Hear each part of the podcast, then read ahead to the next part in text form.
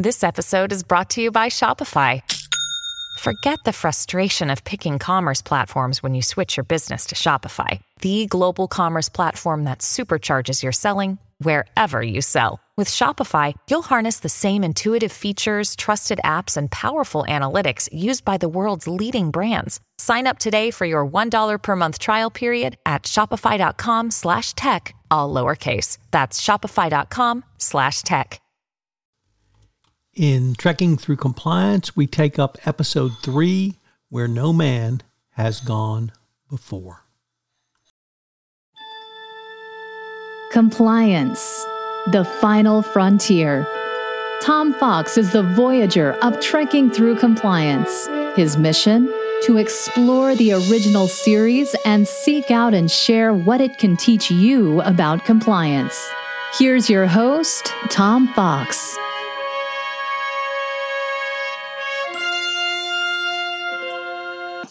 Episode three, Where No Man Has Gone Before. Air date, September twenty-second, nineteen sixty-six. Directed by James Goldstein. Writer, Sam Peebles. In this episode, a Federation starship Enterprise is on an exploratory mission to leave the galaxy. En route, a damaged ship recorder of the S S Valiant, an Earth spaceship lost two hundred years earlier, is found. The record is incomplete, but it appears the Valiant had been swept away from its path by a magnetic space storm, and the crew had frantic- frantically searched for information about extrasensory perception in the ship's library computer. The recording ends with the captain of the Valiant apparently giving a self-destruct order. Captain Kirk decides they need to know what happened to the Valiant, and the Enterprise crosses the edge of the galaxy. There it encounters a strange barrier which damages the ship's systems and warp drive, forcing a retreat. At the same time, nine crew members are killed, and both helmsman Gary Mitchell and ship psychiatrist Elizabeth Dehner are knocked unconscious by the barrier's effects. When he awakens, Mitchell's eyes grow silver and he begins to display remarkable psychic powers. Mitchell becomes increasingly arrogant and hostile towards the crew, declaring that he has become godlike, enforcing his desires with fearsome displays of telepathic and telekinetic power.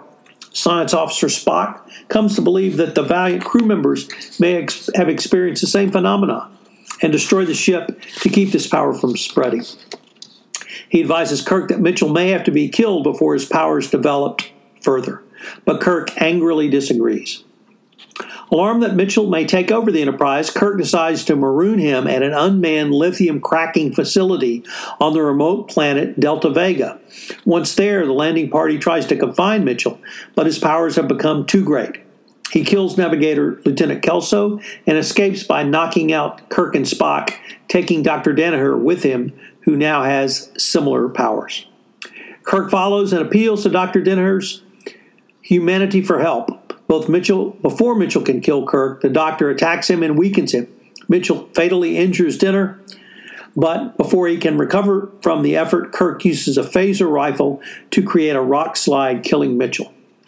Back on the Enterprise, Kirk makes a long log entry that both Dehner and Mitchell gave their lives in the performance of duty. He explains to Spock that he wants his friend's service record to end positively, as he did not ask for what happened to him. So what are the compliance lessons to be learned from Where No Man Has Gone Before? Well, first of all, let's start with root cause analysis. Obviously, a critical part of any best practices compliance program, reemphasized again in the Evaluation of Corporate Compliance Programs two thousand nineteen guidance released in April by the Department of Justice.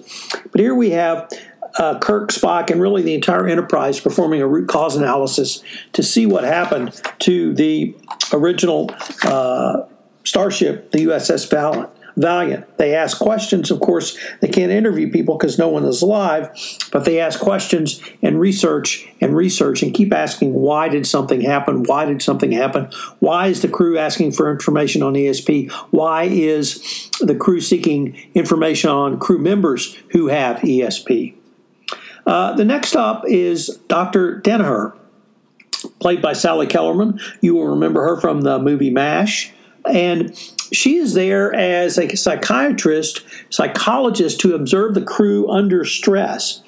And what's the compliance lesson from this? Well, uh, perhaps on the Enterprise, you can't prepare for uh, everything since you're on a five-year mission um, to explore the unknown, but in the compliance realm, you can train, and you can train employees uh, how to uh, react when they are faced with a ethical question, a question about their values or the company's values, or even forced to um, face the issue of whether or not to pay a bribe.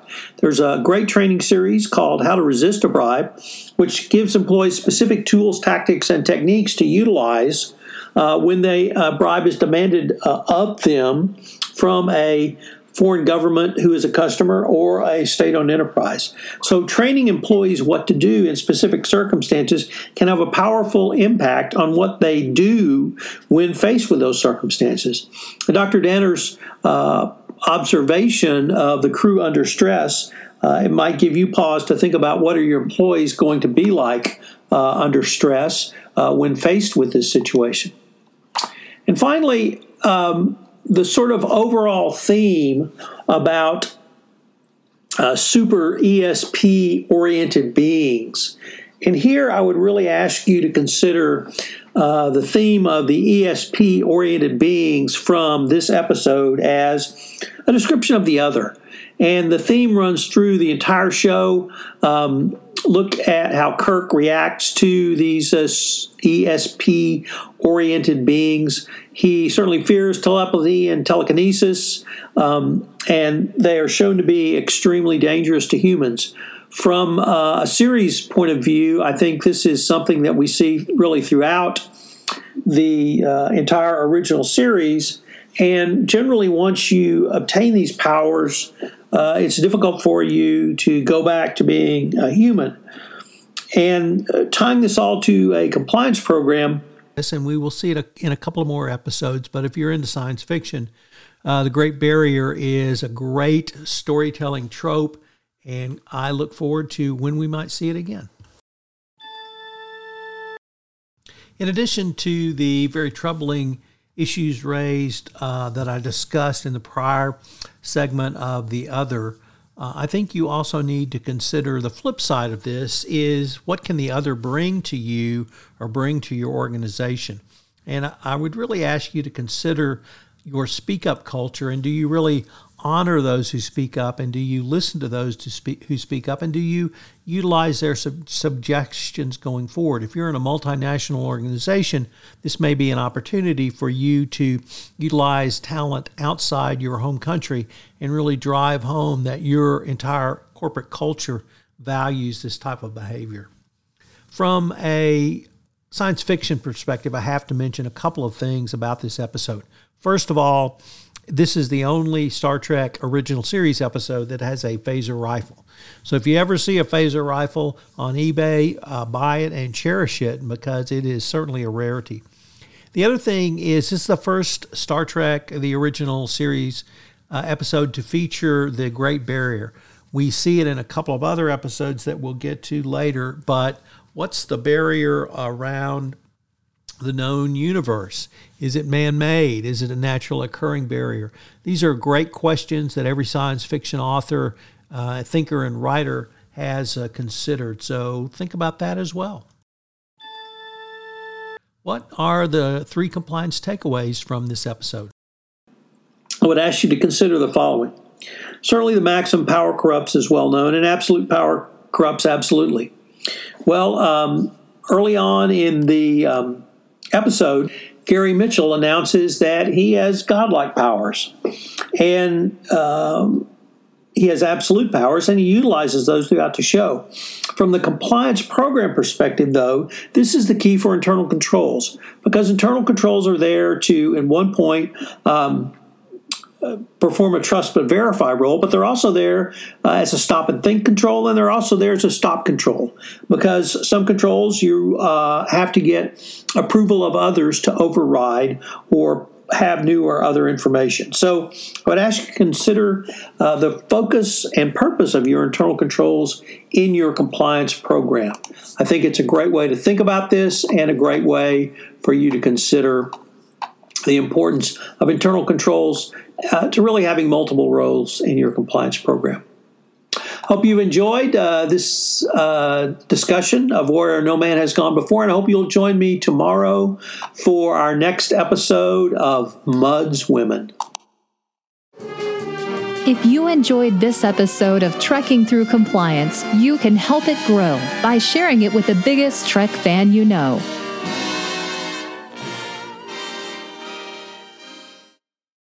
This podcast is a part of the C-Suite Radio Network.